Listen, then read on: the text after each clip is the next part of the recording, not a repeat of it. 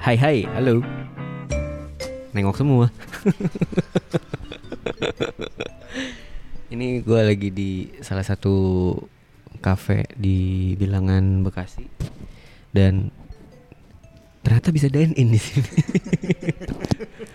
di luar sih tulisannya pick up and delivery. Wah, pas masuk bisa dine in, bisa bisa di atas. Tertutup. Jadi ini sebenarnya adalah uh, rekaman yang kita ulang. Ngobrol sama salah satu temen gua uh, dari Bekasi Senapindo Bekasi ada Arif Biskuit. Jadi waktu itu sempat ngerekam kita cuma anjing emang gua nggak tahu kenapa nih tiba-tiba hilang datanya atau ya nggak bisa nggak bisa keputar. Halo Arif Biskuit. Halo bang. Lo tahu nggak kenapa datanya hilang? Kenapa? Kan laptop lo MacBook ya MacBook ciptaannya Steve Jobs ya kan? Dia anti covid. Tau nggak percaya covid ya?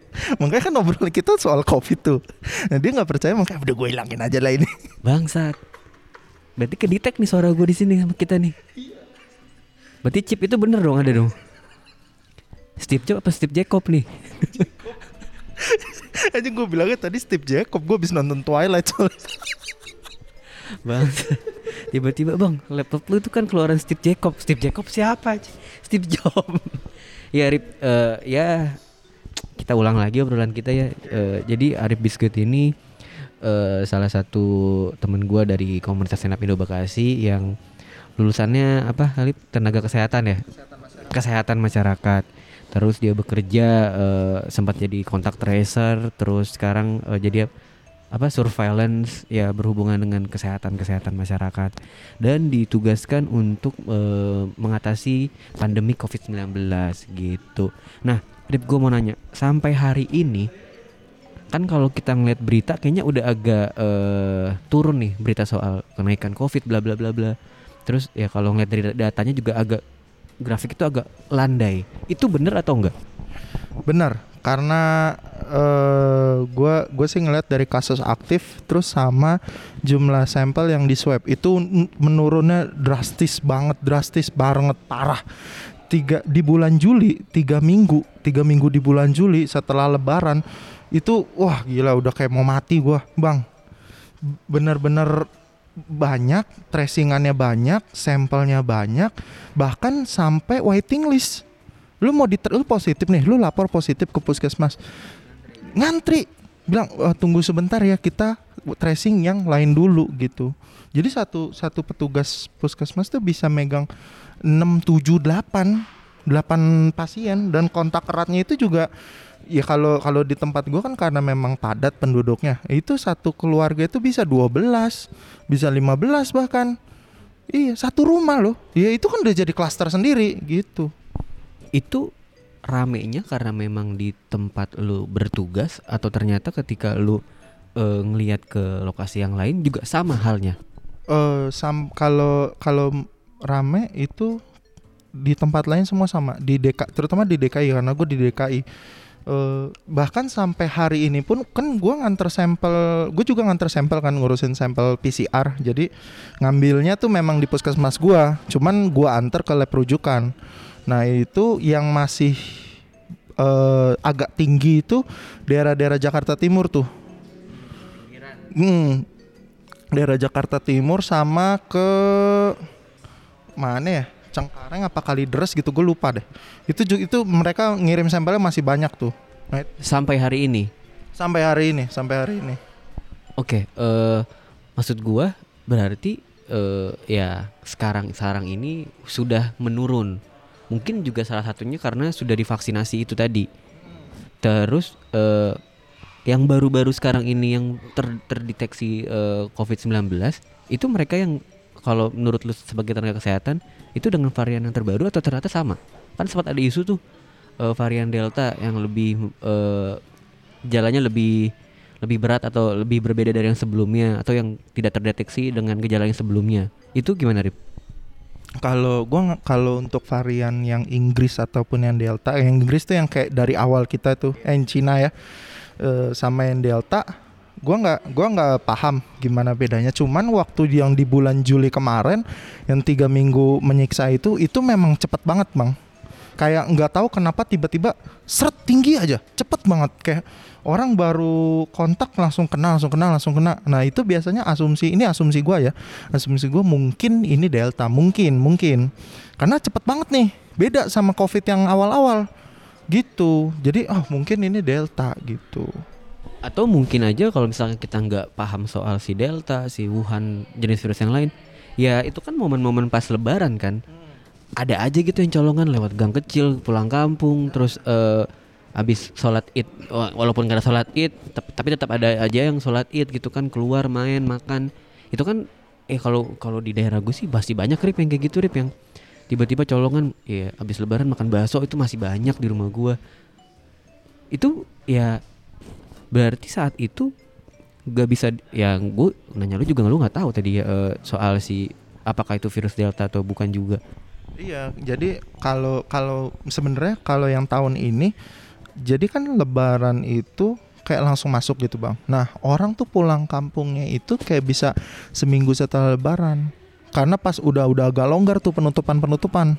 ya peraturan penyekatan penyekatan itu jadi agak longgar mereka ngambil kesempatan itu Iya, karena pas gua seminggu setelah lebaran itu itu ah masih santai nih, kok tumben. Gue merasa aneh tuh.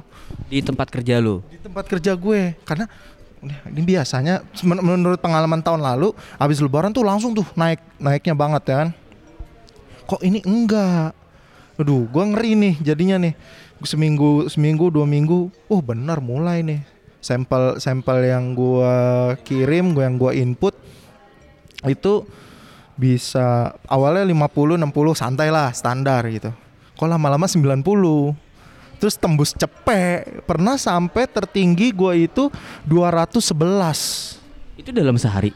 Dalam sehari orang datang eh, ter- in- eh, apa sih teridentifikasi positif dan lu harus menangani itu semua. 200 orang itu. Eh, bukan terident jadi mereka bukan teridentifikasi positif jadi orang yang kontak erat pertama tuh.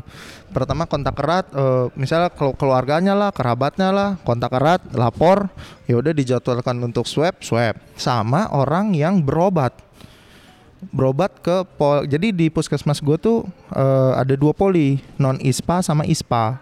Yang non ispa itu kayak cuma sakit perut diabetes lah apa segala macam gitu gitu yang gak menular. Nah yang ispa ini yang penyakit yang menular kayak covid. Nah yang datang ke ispa yang berobat ke ispa itu banyak. Rata-rata gejalanya udah hilang penciuman waduh. Kayak pernah perbandingannya eh, sampel yang gua antar itu 150 lah. Yang positif 75. Lah hampir setengahnya, udah setengahnya itu. dalam sehari. Dalam sehari 150. tapi itu habis lebaran doang kan Ya itu habis lebaran tapi bertahannya tiga minggu, Bang. Pokoknya di bulan di bulan Juli eh, dia tuh dari dari Juni ya. Dari Juni, akhir Juni terus bulan Juli. Wah, itu udah chaos banget sih. Udah kayak anjing nih kalau misalnya Agustus masih kayak gini, gua nggak tahu sih puskesmas atau rumah sakit tuh bertahan berapa lama gitu. kayak begini tuh maksudnya yang tadi lu bilang eh, tiba-tiba naik gitu kan. Tapi kan sekarang katanya udah turun kan udah udah mendingan. Udah mendingan dari yang sebelumnya. Nah kalau lu eh, lihat beberapa minggu terakhir ini lu bisa nerima itu orang-orang kayak sebelumnya berapa berapa banyak? Gimana gimana?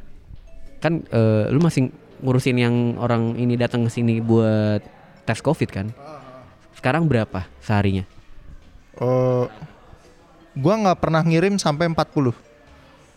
dan itu angka angka paling kecil atau ternyata itu masih di bawah rata-rata eh, ya di tengah-tengah lah Enggak, harusnya itu menurut gua rata-rata itu 50 60. Cuman sekarang gua kayak cuma 33. Ini hari ini aja Jumat biasanya rame. Ini cuma 25. Oke, berarti emang udah terlihat turun ya? Iya, udah udah udah terlihat turun. Pertama mungkin orangnya pada di rumah sakit atau meninggal. Anjing iya ya. Udah ke mana gitu? Anjing lu Rip. Karena lu lu lihat kan liputan mata Najwa tuh yang kuburan rorotan rame. Aji gue itu gue itu sedih banget gitu. Sedih sedih banget gitu. Kenapa orang eh maksud gue itu kan sebenarnya awal dari pertama ada dua nih. ketidakpedulian orang mungkin karena sudah capek, sudah jenuh sama kondisi pandemi ini sudah muak. Kedua karena ya memang dari pemerintahnya sendiri aturannya nggak tegas, aturannya tebang pilih, ya kan? Aturannya tidak ke semuanya gitu loh. Gitu. Makanya pejabat-pejabatnya gue lihat waktu kasus masih tinggi-tingginya itu ada yang pelesiran coba. Ini gimana kita yang nakes kagak kesel. Giliran nanti gejala dikit lu minta swab ke puskesmas yang gratis. Terus minta cito lagi. Cito tuh di, diserag, disegerakan gitu. Padahal itu buat orang yang mau melahirkan ibu-ibu yang mau melahirkan atau yang orang yang mau operasi gitu. Mm -mm. terus sempat ada wacana katanya untuk insomannya di hotel. Nah itu itu udah paling anjing. Gue ngeliat tweet lu tuh lu mel, mel, meluapkan kekesalan tuh kayaknya dari hati gitu Iya bang, gue gue jujur kesel kesel juga gitu. Walaupun gue memang dipekerjakan dari dinas gitu, cuman ya gue masa nggak nggak boleh bersuara gitu. Gue kesel lah. E, mereka rumah dinasnya aja anggota DPR nih ya, rumah dinas anggota DPR aja sebenarnya cukup buat isoman loh. Lah warga-warga di tempat puskesmas gua yang satu rumah 12 orang itu ya dipaksain maksud gua waktu waktu kemarin-kemarin tuh ya udah isoman aja dulu sambil dicari rujukan. Nih kita tetap nyari rujukan loh, bukan kita lepas tangan kita iso udah suruh isoman diusahain. Makanya waktu itu di pas dibuka rusun Nagrak di Marunda, wah kebantu tuh. Udah langsung kita rujuk satu bis, satu bis, satu bis ya kan. Terus baru dibuka uh, apart uh, rusun Pasar Rumput yang di Manggarai. Nah itu udah kebantu tuh. Yang buat orang yang OTG nggak ada gejala, nggak ada penyakit bawaan, udah rujuk sana aja. Gitu. Nah, yang artikel tadi itu gue baca, Rip. Ternyata katanya sebelumnya itu mereka-mereka pejabat ini diisomankan di apartemen Kalibata. Kalau gue baca artikel CNN waktu itu ya. Ini pejabatnya. Pejabatnya. Terus pas gue baca kenapa mereka minta pindah kan karena katanya dikomplain sama warga uh, komplek apartemen setempat karena mungkin bisa menularkan maksud gua uh, ya gua orang awam yang nggak paham-paham banget tentang si kesehatan ini atau tapi kan gua masih punya logika gitu. Ketika lo insoman kan di rumah di dalam kamar aja gitu kan. Kalaupun keluar lo pasti prokes. Double masker gitu kan bawa hand sanitizer. Udah. Terus kenapa dia tiba-tiba uh, maksudnya minta cabut ke hotel bintang tiga gitu? Nah sekarang kalau memang logikanya di komplain ya harusnya kenapa dirujuknya ke apartemen Kalibata Kenapa nggak ke Wisma Atlet? Kenapa nggak ke Rusun Nagrak? Kenapa nggak ke Rusun Pasar Rumput? Yang memang diperuntukkan untuk isoman dari dinas kesehatan. Benar, uh, dari pemerintah sebenarnya, di pemerintah pusat. Yang memang diperuntukkan dari pemerintah pusat gitu. Nah sekarang kalau hotel bintang 3 ini terus dibayar sama pemerintah pakai duit pajak kita. Nakes aja isoman? Susah loh. Temen gua positif dua orang di kosannya masing-masing. Karena waktu itu emang lagi penuh. Susah. Ya udahlah isoman dulu kalau misalnya ada apa-apa baru hubungin puskesmas lagi gitu. Temen gue loh yang nakes juga. Nah sekarang enak banget nih DPR Waktu itu gue malah bacanya bukan karena mereka di apartemen Kalibata. Karena uh, ada anggota DPR yang nggak kebagian ICU Gitu. Jadi uh, ada juga tuh statement yang bilang uh, sediain dong rumah sakit khusus pejabat. Ih, bocah kalau ngomong bikin panas ya maksud gue. Ya siapa sih bang yang PK apa uh, pengen kena covid gitu? Nggak ada kan? Iya maksud gue ini rakyat lo aja, rakyat yang lo wakilkan aja susah. Kok lu yang wakil diminta diistimewakan gitu? Lu mikirin rakyat tapi nggak ngasih solusinya juga buat apa? Itu cuma mikirin doang kagak ngasih solusi. Panji Pragiwaksono. Keren lu tapi itu akhirnya uh, wacana itu terrealisasikan apa enggak atau lu update gak ngikutin gak uh, yang si pejabat minta hotel bintang 3 uh, eh, hotel bintang 3 sih gua nggak update lagi. Cuman mungkin jadi. Cuman nggak terekam sama media. Mungkin jadi. Ya kalau kita mikirnya secara logika isoman itu kan isolasi mandiri kan. Kenapa harus di hotel gitu ya? Maksudnya di rumah juga bisa gitu. Lu minta fasilitas apa sih? Gak ada kan? Lu rumah pasti udah mewah lah. Fasilitas di uh, asrama apa asrama apa? kalau rumah dinas juga udah lumayan mewah juga lu milih apa sih uang jalan iya gak sih kayak eh, di Wisma Atlet pun atau di Rusun Nagrak, di Rusun Pasar Rumput juga sebenarnya kan isolasi mandiri. Lu cuma eh, dokter lantai itu biasanya visit doang, kayak nanya keadaan hari ini gimana apa segala macam. Nah, ya udah makan dapat gitu. Itu juga di Wisma Atlet begitu. Lu sebenarnya juga isolasi mandiri. Nah, eh, kalau lu sebenarnya kalau yang pejabat ini isolasi mandiri di rumah kan juga enak ya kan? Sama aja. Mereka mereka gajinya gede nih. Mereka tinggal panggil aja dokter. Ya kan yang yang bisa siapa? Masa nggak ada kenalan pasti ada dong. Eh, periksa apa segala macam. Maksudnya dokter visit lah, dokter visit untuk meriksa segala macam kalau emang nggak ada keluhan ya udah lanjutin aja malah bahkan lebih enak di rumah dong lu bisa olahraga kalau lo punya eh, gym di rumah ya kan lu bisa sambil nyiram tanaman kalau tanaman gitu kan di hotel apa paling HBO iklannya iklan-iklan TV berbayar itu. Kan nah Rip ngomongin soal vaksin kan kita terakhir ngomong juga eh, itu awal-awal vaksin untuk orang tua inget gak itu berarti beberapa bulan yang lalu ya? Sebelum lebaran lo kita ngobrol. Anjir lama banget. Jadi pertama kali kita ngerekam ini sama Arif gue ngomongin soal vaksin. Waktu itu gue ragu kan mau vaksin kan. Sedangkan eh, nyokap gue udah dapat giliran eh, buat divaksin karena udah eh, umur 50 tahun ke atas dan sampai hari ini akhirnya di rumah gua adek gua dong yang paling kecil yang belum vaksin.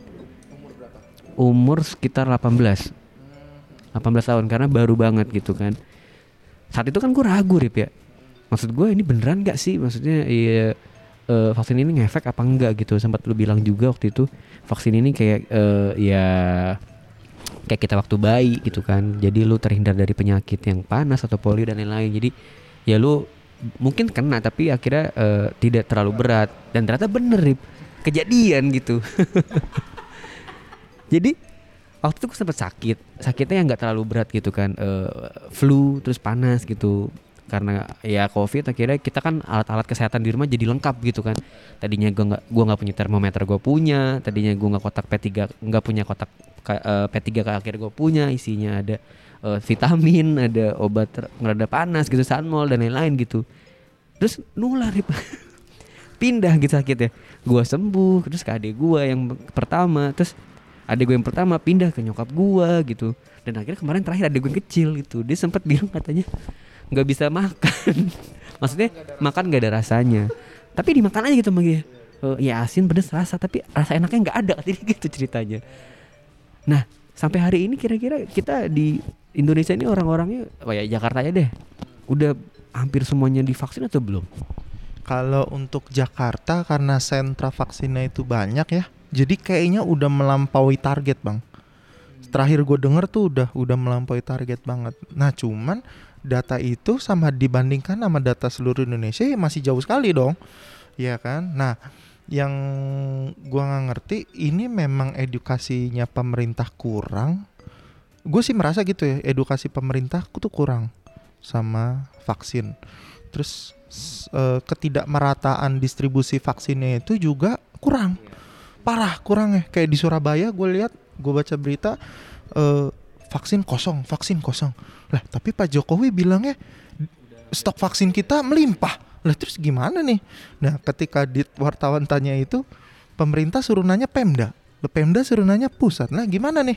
Lempar-lemparan gini. Nah eh, di Jakarta sama kalau nggak salah di Bali ya. Kalau nggak salah di Bali juga vaksinnya tuh kenceng. Gitu. Makanya gue bingung kenapa daerah-daerah yang lain apalagi Sumatera wih Sumatera lebih lebih kasihan lagi. Dia ngantrinya sampai dempet-dempet. Oh iya itu baru tadi tadi hari ini kan eh, beritanya tuh ngelihat kayak di sebuah rolling door gitu orang semua tuh isinya tuh. Dan kalau gue baca beritanya mereka baru bener-bener pengen tertarik vaksin karena mereka pengen gitu. Jadi beda dari yang sebelumnya gitu. Terus gue juga sempat bil- eh, sempat ngeliat tuh di sosial media entah di Instagram atau Twitter ada yang ngomong gini eh ya sebenarnya memang edukasi yang penting. Kita dari awal cuma ngasih tahu 3M 5M nambah 6M sampai ya MM-an terus nggak eh, prokes dan lain-lain. Nggak ngasih tahu eh, si fungsinya vaksin ini apa bla bla bla bla. Terus ada yang ngomong lagi apa eh, harusnya diiklankan di TV TV nasional. Lu sempat lihat nggak tuh? Itu, itu omongan siapa ya? Gue lupa. Karena ya bener juga eh, ada yang bilang orang nonton ikatan apa ikatan cinta kan sampai berapa juta itu viewersnya sampai pejabat kita nonton terus mikirin sedih ya ya tai itu gua Harusnya tuh ikatan cinta adegan Mas Al sama Andin itu ada adegan mereka divaksin. Gue yakin orang mau loh. Sekarang tuh kayak cuma iming-imingnya lo kalau nggak vaksin lo nggak bisa cairin KJP. Atau kalau lu nggak vaksin lu nggak bisa keluar kota lu nggak bisa naik kereta lu nggak bisa liburan maksudnya kenapa itu yang diiniin ya Eh, Kenapa kenapa pemerintah kita tuh ngedukasinya dengan ancaman, tidak dengan hal yang positif gitu. Ya apa susahnya gitu. Misalnya Amanah Wali ya kan? Sinetron Amanah Wali Faang. Bro kocak bro itu sinetron bro. Sinetron Ramadan ya? Bukan bukan. Iya awalnya sinetron Ramadan cuman lanjut sampai sekarang. Si Faang Wali lah misalnya divaksin di pasar gitu kan bisa. Bener bro ada. Iya iya maksud gue juga gimana ya edukasinya yang kita tahu kan semua lewat sosial media dan digital kan. Ya orang-orang di daerah seberapa banyak sih yang aktif di digital di internet gitu kan paling anaknya doang anaknya anaknya juga kalau ngasih tau emaknya gimana ngejelasinnya gitu kan Nah, eh, orang di daerah itu lebih cepat nyampe hoax loh. Ketim, eh, ketimbang ketimbang informasi yang benarnya. Makanya di daerah itu bahkan sampai ada orang tuh kabur ke hutan gara-gara nggak mau divaksin. Makanya terus gue bingung, ini orang lebih lebih maksudnya orang kenapa bisa sampai kabur ke hutan gitu? Dia lebih mending ketemu macan daripada divaksin. mati juga ya? Lebih parah matinya itu. Maksud gue kalau covid kan mati mati masih bisa dirawat gitu kan. Tapi terakhir ya gue ngeliat dari postingannya Rich Brian Ri- eh, Brian Emmanuel dia eh, nge-storyin ada ini jahat sih Dep kalau menurut gue lu nggak tahu sih kayak pernah lihat apa enggak. Gue nggak tahu itu daerah mana. Pokoknya di ya di daerah lah jadi ada orang yang terinfeksi covid. Terus digebukin biar nggak nular. Sampai sampai akhirnya dia takut itu yang lari yang ke sawah itu. Jadi kayak minta mohon-mohon gitu. Itu orang orang Medan apa di mana? Gue lupa.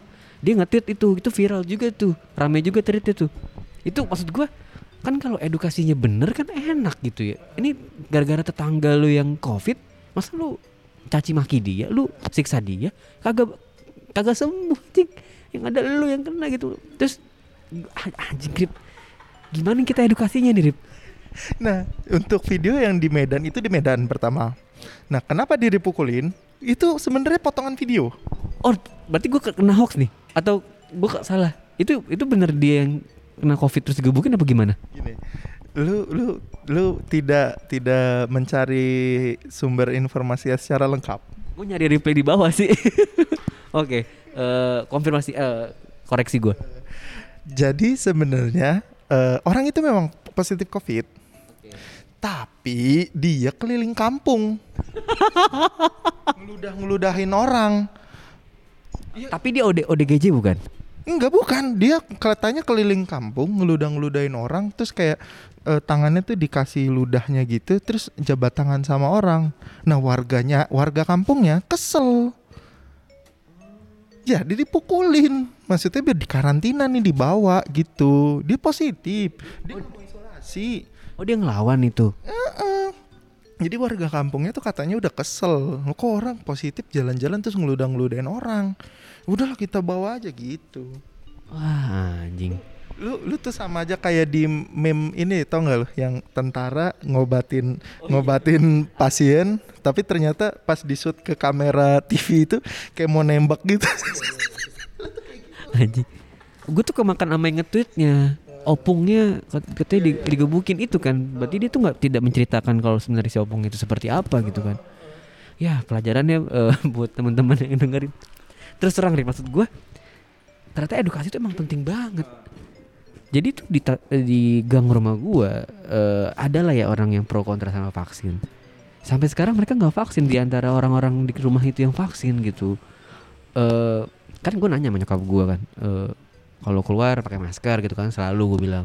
Terus ada nggak temen ibu yang eh, belum vaksin gitu kenapa? Ternyata tetangga sebelah rumah gue juga nggak mau vaksin gitu maksud gue ya dia masih ada orang tua gitu kan terus anaknya juga masih sering keluar gitu. Ya gue mikirin yang di rumah gitu nggak bisa nggak bisa tahu kita kapan kenanya di mana dan kapan gitu.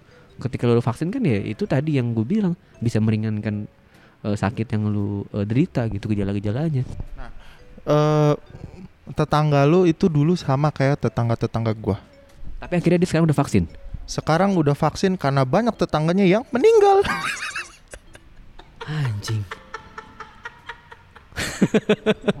Itu orang orang tuh harus dikasih living proofnya dulu loh. Harus dikasih bukti di depan matanya dia bahwa memang orang yang udah vaksin untuk masuk ke rumah sakitnya untuk masuk ke ICU itu lebih kecil daripada orang yang nggak divaksin.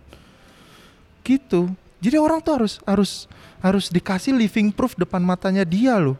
Kasih bukti nyata nih, nih, gua udah divaksin, gua sakit covid, gua nggak perlu sampai ICU. Nah itu tuh lihat tuh tetangga sebelah nggak divaksin, nggak pernah prokes, ternyata masuk ICU, bahkan sampai meninggal. Itu makanya memang memang edukasi dari kita dari pemerintahnya sendiri memang kurang. Kenapa? Eh, Kayak misalnya sesimpel apa sih vaksin? Fungsinya apa sih? Gunanya apa sih? Itu selama ini yang edukasi itu cuma kayak ya udah nakes-nakesnya aja yang bisa. Nah dari pemerintahnya tuh memang kurang. tapi ya Rip ya maksud gua masa ya harus nunggu orang meninggal dulu gitu kan jangan sampai kan nah mungkin juga nggak sih dia ini yang nggak mau vaksin? Takut vaksin karena ada beberapa orang yang divaksin langsung meninggal Rip. Soalnya ada temen gua kalau temen gua denger ya eh, gua turut berduka cita nih. Nyokapnya meninggal gara-gara habis vaksin. Gue juga nggak tahu nih apakah salah di petugasnya atau memang dari dianya. Karena kan ketika kita divaksin itu kan dites dulu kan kesehatan kita. Apakah sudah bisa divaksin? Apakah eh, tubuh kita sudah bisa nerima dengan data-data kolesterol? Apakah ada gula dan lain-lain komorbid itu kan gitu. Nah, kalau gue dapat ceritanya sih katanya ya itu eh, beberapa hari habis vaksin langsung drop. Sempat di Wisma Atlet dan nggak- tidak tertolong. Nah itu, nah berarti sempat ke wisma atlet berarti dia positif dong. itu terjadi setelah divaksin. Iya, maksud gua eh, setelah divaksin dia positif, terus dibawa ke wisma atlet lalu meninggal. Berarti sebelum vaksin dia sudah terinfeksi. Vaksin itu tidak membuat elu terkon ter, ter, ter enggak terkonfirmasi, terkonfirmasi COVID. Vaksin itu tidak membuat lu positif COVID.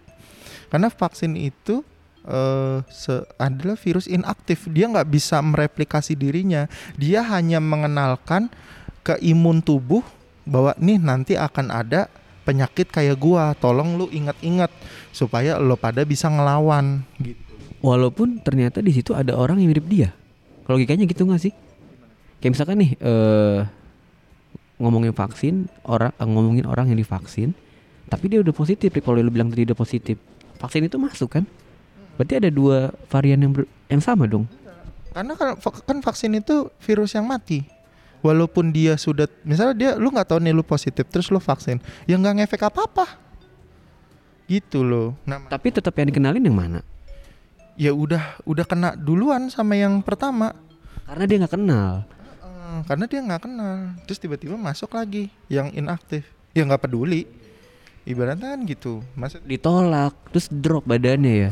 nah ngedrop itu mungkin gara-gara penyebaran virus yang pertama kali masuk itu yang aktif itu memang sudah sudah menyebar gitu makanya langsung drop apalagi kalau punya penyakit bawaan ya udah Kalau secara logika sih masih masuk akal ya. Cuma kalau ya dari secara medis mungkin ada faktor-faktor lain yang bisa eh, ngebawa itu kenapa bisa kayak gitu gitu ya.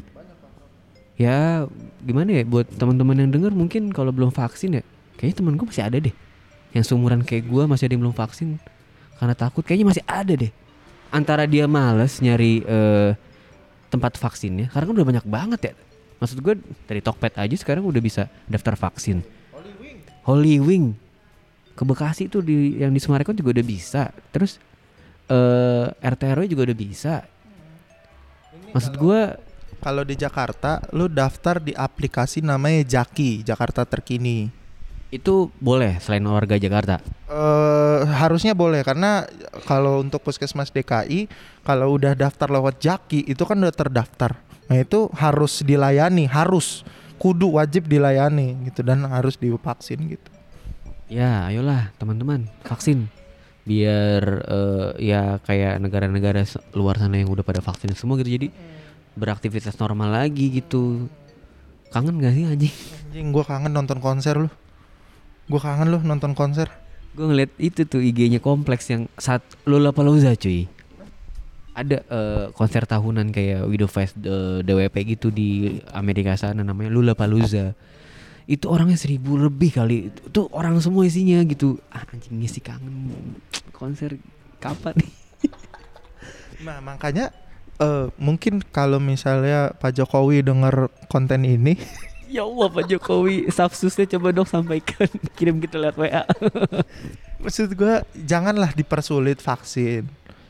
Janganlah dipersulit vaksin. Kayak lo lo pernah lihat nggak video kakek-kakek cuma Iya yang berdiri diem doang gitu. Ya. di antrian diem doang. Pas ditanya petugasnya saya mau vaksin saya jauh ke sini naik sepeda tapi saya nggak punya nggak punya nomor handphone nggak punya nick kalau nggak salah ya apa punya gitu gue lupa. Nah tapi saya mau vaksin. Oh yaudah ayo silakan.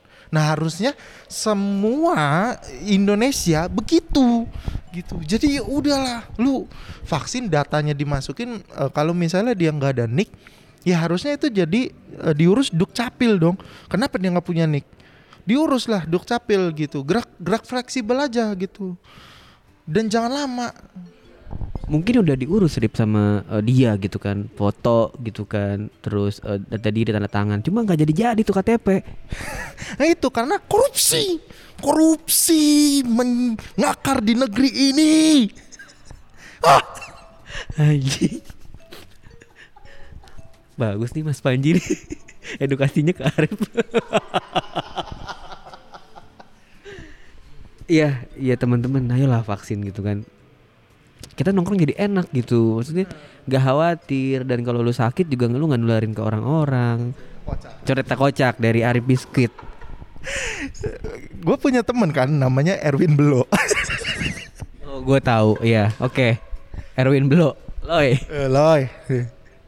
Dia dari dari sebulan sebulan sebulan yang lalu lah dua bulan yang lalu itu selalu gua ajakin untuk vaksin persis kata-kata gue sama begini Loy ayo vaksin.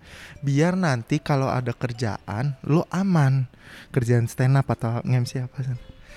atau enggak ayo swab biar lu screening aja nih screening ya kan? Tahu di tahu dulu sehat apa enggak? Sama ini kan lo antigen antigen doang di gue bisa PCR gue PCRin gitu.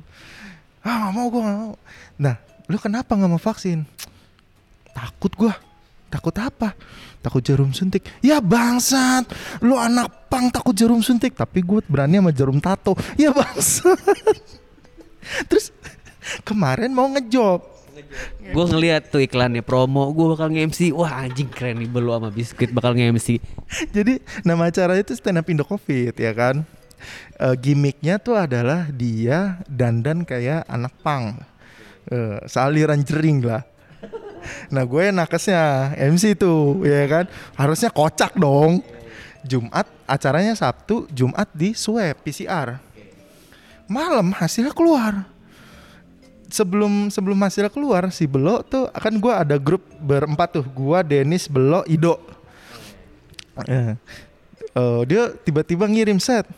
Eh, gue udah ada lagu nih. Wih, udah nyiapin entrance song. Buat nge-MC. MC. Lagunya lagu Padi sama lagu Superman is Dead di di combine gitu. Jadi gue masuk pakai lagu Padi, dia pakai Superman is Dead. Dia udah nyiapin. Uh, oke, cakep cakep. Terus dia udah nyiapin gimmick. Dia nyiapin gimmick tuh. Nyiapin gimmick segala macem kostum dia juga udah beli. Ya kan kaos kaos pang gitu. Terus nggak lama diem nih, Bro. Tiba-tiba Bro, fuck, gue positif. Ternyata covid beneran, stand up Indo covid. dia dia tuh di di, di di acara itu harusnya dia adalah satu-satunya orang yang nggak pernah kena covid. Mampus lu Loy, mampus. Lu batu sih Loy. Jangan batu makanya sih nakes nih Arif Biskuit nih anjing. Sekarang dia satu circle sama kita. Penyintas kan lu loh, loh. Nah, ya begitulah teman-teman. Ayo vaksin gitu. Terus kalaupun ternyata belum pernah swab, swab lah gitu kan. Berapa sih sekarang swab Rip? Eh sekarang tuh 700 loh. Udah, tu- udah turun berarti ya? Mhm, 7 6 69 bahkan ada yang 665. Efektivitasnya lebih baik kita vaksin eh eh, swab sama eh, petugas atau vaksin eh swab sendiri karena ada alat-alat yang dijual juga tuh. Ya, ya itu kalau swab sendiri kan alat-alat yang dijual antigen. Oh, bukan swab. Yang walaupun yang ditusuk Em, eh, sebenarnya swab itu metode pengambilannya. Oh, analisanya yang Misalnya yang beda kayak yang biasa yang cepat cuma 15 menit itu antigen. Antigen tuh kayak lu cuma screening aja sebenarnya nggak lu terdeteksi antigen positif itu kalau kayak lu udah hilang penciuman gitu. Pasti itu merah merah kerang dua tuh atau lu memang sudah terinfeksi tapi eh, belum keluar nih gejalanya. Nah, itu baru terdeteksi antigen. Terima kasih Arif infonya. Ayo teman-teman kita eh, vaksin kalau belum vaksin gitu kan. Terus bener tadi yang dibilang sama Arif. Karena lu kerja butuh vaksin. Karena eh, ya kejadian sama adik gue tuh yang pertama dia mau kerja harus vaksin mau nggak mau dia harus vaksin tadinya nggak mau vaksin gitu ya jaga-jaga juga sih menurut gue buat diri lu sendiri gitu update trip gimana kabar lu nyokap dan keluarga di rumah Eh, nyokap nyokap sih lagi agak kurang sehat ya perutnya kembung mulu. Abang gua juga eh gulanya tinggi. Astaga. Jajan mulu kali. Iya jajan mulu abang gua makanya gulanya tinggi. Tapi udah gua udah gua ini sih udah gua kasih obat. Sa- santai sih sebenarnya. Tinggal besok nyokap gua tuh dosis 2 masuk. Kalau dia udah sehat ya kalau dia belum sehat sama sekali nggak gua kasih nggak gua kasih vaksin gitu besok harusnya masuk dosis 2 Berarti eh, lu nih udah ditinggalin bokap berapa tahun? Rip? Setahun udah? Anjir belum lah bang kan Februari gua. Oh Februari ya? Iya. Gimana eh, sampai sekarang masih jet lag kah? Masih ya masih sed- ngerasa sedih kah atau masih kayak eh lu ya udahlah biasa aja udah ikhlas atau ya ikhlas udah pasti ikhlas lah maksudnya apa yang lu rasakan tanpa bokap? Eh, gua tuh yang kadang yang bikin gue sedih kepikir kepikiran terus sedih gitu kayak gue belum bisa ngasih apa eh ngelampaui ekspektasi bokap gue terhadap gue gitu. Gue nggak bisa itu dan kayak kalau dipikir-pikir lagi waktu kayak gue harusnya bisa bareng sama bokap gue kayak cuma sekedar pulang bareng gue nggak bisa. Kayak gue harus lembur gitu. Bokap gue kan kantor bokap gue sama puskesmas gue kan deket. Eh, kayak ayo pulang bareng dong ayo. Nebeng itu aduh nggak bisa nih duluan aja gitu. Nah, itu yang gue kalau kalau kadang kalau gue pulang dari puskesmas anjir berasa juga nih. Jalannya sama eh, ber- eh, jalannya sama. Yang diajarin bokap gue jalannya ke sini ke sini ke sini biar cepat gitu ya berasanya sih gitu sama ternyata beli kebutuhan rumah tangga tuh mahal banget ya anjing. Welcome to the club. Welcome to the club. Apa yang udah lu eh beli dan lu rasakan itu anjing mahal juga. eh ini kayak sabun mandi. Gue sabun mandi cair. Kayak anjing gue beli tiga kok cepet banget habis? Akhirnya untung temen gue yang di puskesmas itu punya kenalan di Unilever. Akhirnya gue beli yang satu digen sabun mandi. Sabun mandi sabun eh, cuci piring sama buat ngepel. Nah itu yang paling sering habis. Makanya gue beli satu digen satu digen isi 5 liter Oh, maksudnya buat belanja bulanan kebutuhan di rumah gitu ya. Oh. Jadi lu semua nih Rip yang ini Rip. gue kalau misalnya kalau gue misalnya bisa beliin gue beliin cuma kalau untuk kayak bayar listrik air pump wifi itu kayak masih nyokap gue karena kan bokap gue ternyata ninggalin harta yang lumayan ya Anjing kok lu seneng sih? Kebagian enggak? anjing ternyata maksud gue kan bokap gue PNS terus pas eh, bokap gue meninggal anjir ternyata dapat duitnya banyak juga ya anjir nggak nyangka lu gue ini kalau ini kalau gue jahat bisa gue kuasain semua hartanya Anjing harta gunung gini. Eh, terus kapan terakhir ke makam bokap? Eh, gue terakhir ke makam itu Lebaran Idul Fitri deh. Lebaran Idul Fitri, eh gue lihat makam bokap gue tuh belum dirumput, belum diganti nisannya gitu. Itu gue ternyata sempat ketipu gue sama orang. Orang pemakamannya Jadi adenya temen adenya bokap gua itu katanya mau ngurusin gantiin nisannya pakai kayu yang lebih tebal. Lah sampai sana pas lebaran Idul Fitri kok nggak diganti-ganti. Wah anjing juga nih ditipu gua. Ya udahlah gua ikhlasin aja. Akhirnya gua langsung bilang ke petugas pemakamnya yang jagain ke blok blok eh, makam bokap gua. Ini berapa kalau ini ganti makam nisan? Oh langsung batu aja bang. Dia bilang gitu oh gitu berapa ya? Sekian sekian sama rumput ya? Ya udah sekian aja bang. Oh ya udah aman. Nah gue belum nengok lagi ke sana sih. Tapi pas gue lihat difotoin sama dia oh udah bagus udah cakep lah. Makam bokap gue tuh udah di rumput. Nah tinggal pasang gawang doang tuh kita bisa sparring ya kan? Gue udah tahu ngungsnya ke mana nih. Tapi bener gue sempat baca juga nih koreksi kalau gue salah eh, lu atau teman-teman yang denger. Mewahkanlah kuburan eh, ayah apa apa gimana ya? Muliakanlah hati ibumu yang masih ada gitu. Gue nggak tahu nih bener apa enggak maksudnya omongan gue apakah salah ketukar atau gimana tapi ada yang bilang kayak gitu. Pernah denger gak lu? Gue sih nggak pernah denger ya cuman eh gue tuh pengen bagusin makam bokap gue supaya nanti anak gue bisa bagusin makam gue luar biasa. Gue sih mikirnya lebih lebih Eh, dulu. Anak lu umur berapa sekarang? Eh, anak gue umur cairan lah oh yang sabun tadi. Masih di dalam cairan masih dalam biji Anjing, ya ya mulia sih Rip. Eh, niat lu dan harapan.